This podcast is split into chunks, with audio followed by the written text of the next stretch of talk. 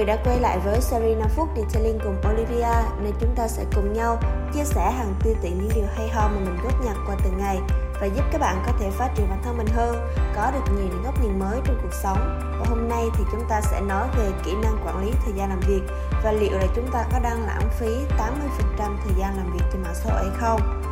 Có lẽ là các bạn cũng đã được nghe ở đâu đó một câu là thời gian là vàng bạc và nếu bạn thực sự xem thời gian là tiền bạc thì có lẽ bạn đang lãng phí một lượng lớn tiền của mình chỉ vì sự mất tập trung. Thời đại công nghệ lên ngôi, hàng loạt các đồ dùng điện tử tân tiến ra đời, máy tính, điện thoại hay là các loại game điện tử và tất cả được sinh ra để bạn lướt, bạn check, bạn bình luận. Ví dụ như các bạn không chỉ riêng đối với lại ngành detailing mà hầu hết ở các ngành thì mình vẫn nhận thấy để các bạn có cách làm việc như này. Ở đây thì mình chỉ ví dụ thôi và tất nhiên là sẽ có một phần lớn các bạn khác không rơi vào trường hợp như mình đề cập. Đó là 7 giờ sáng các bạn đến chỗ làm là tại một workshop hay là một xưởng dịch vụ mà bạn đang theo làm. Và bạn được giao việc là đánh bóng một chiếc xe ô tô trong khoảng thời gian là 6 giờ đồng hồ. Và bạn cảm thấy là 6 giờ thì nó nhiều quá và với trình độ của bạn thì chỉ cần 4 cho đến 5 giờ là đã có thể làm xong rồi cho nên là bạn dành thời gian để lướt Facebook, xong rồi bạn kiểm tra tin nhắn, xong rồi lại lướt tiktok. Và khi quản lý workshop hỏi bạn là công việc đã hoàn thành tới đâu rồi, thì bạn lại hết hồn gần một tiếng trôi qua nhưng mà bạn vẫn chưa làm gì và công việc thì vẫn còn y nguyên như vậy. Nhưng mà bạn yên tâm đi, bạn không bị cô đơn trong việc mất tập trung đâu, vì có rất rất nhiều người giống như bạn, làm việc trầy trật và không có hiệu suất. Nhưng mà họ khác bạn ở một điểm đó là bây giờ thì họ ở nhà, còn bạn thì vẫn ở công ty. Và biết đâu được là nếu như bạn cứ giữ cái phong độ như vậy, thì tỷ lệ mà bạn ở nhà giống họ thì cũng cao lắm. Chúng ta gần như là vô thức cầm điện thoại lên, xong rồi vô thức vào những cái trang mạng xã hội. Vô thức xem video, lướt ảnh, xong rồi nhắn tin là shopping online. Và nếu như mà bạn tinh ý thì bạn cũng có thể nhận ra rằng hầu như là những cái ứng dụng này chi trả hàng triệu đô la cho mục đích thiết kế và quảng bá để biến chúng ta trở thành một trải nghiện một cách vô thức. Giữ chúng ta trong cái không gian ảo đó, và nó, nếu chúng ta lại càng lâu càng tốt, và những nhà đầu tư ứng dụng đó thì họ thành công và họ kiếm ra tiền.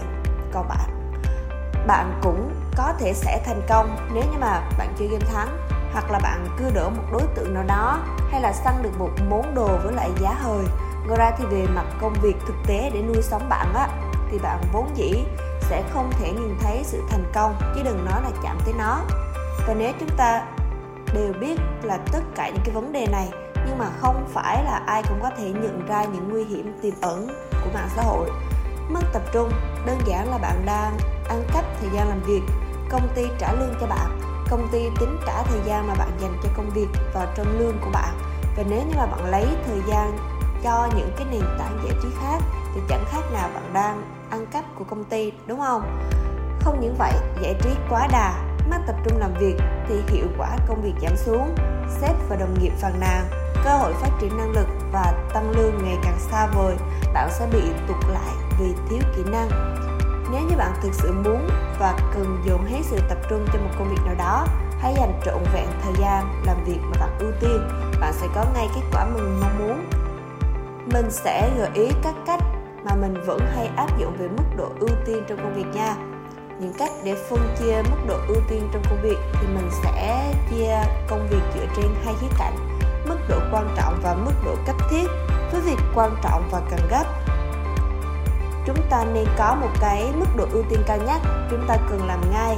Và với những việc quan trọng nhưng không cần gấp thì mức độ ưu tiên thứ hai là chúng ta cần làm sau khi hoàn thành xong mức độ ưu tiên thứ nhất. Và với việc không quan trọng nhưng mà cần gấp thì nó thuộc mức độ ưu tiên 3 như là nhận hàng chuyển phát nhanh cho đồng nghiệp hay là đi photo giấy tờ hay là gì gì đó. Thì đối với lại những công việc này thì chúng ta nên trao đổi lại với người bàn giao, xem thử là mình có thể giao việc này cho người khác hay không. Vì bạn không thể hoàn thành trong bao nhiêu đó giờ. Nếu người đó hiểu là bạn đang bận và họ giao việc họ giáo không quan trọng thì bạn có thể làm sau khi đã hoàn thành công việc ở mức ưu tiên 1 và 2 và cuối cùng là với những công việc không ưu tiên cũng không quan trọng như là trả lời tin nhắn, read story bạn bè, nước mạng xã hội rồi đó thì bạn có thể bỏ qua, không làm. Và đừng để thời gian bị lãng phí một cách vô ích đặc biệt là nếu như mà bạn đang ở trong môi trường làm việc khi mà năng lực và hiệu quả công việc là thước đo để cân nhắc hàng đầu cho việc bạn có được tăng lương hay không? Hoặc bạn có được giữ lại tại cái vị trí làm việc đó hay không? Và nếu bạn quản lý được sự tập trung thì bạn sẽ học được một kỹ năng quan trọng để có một tương lai tốt hơn và có thêm được thời gian để tiếp thu thêm những cái mới. Chúc bạn thành công trong việc quản lý thời gian của mình. Hãy để lại đánh giá 5 sao bên dưới. Nhớ theo dõi những số episode khác về detailing trên Google Podcast, Spotify, YouTube truyền hình Việt Nam. Và hẹn gặp lại các bạn trong những số episode lần sau.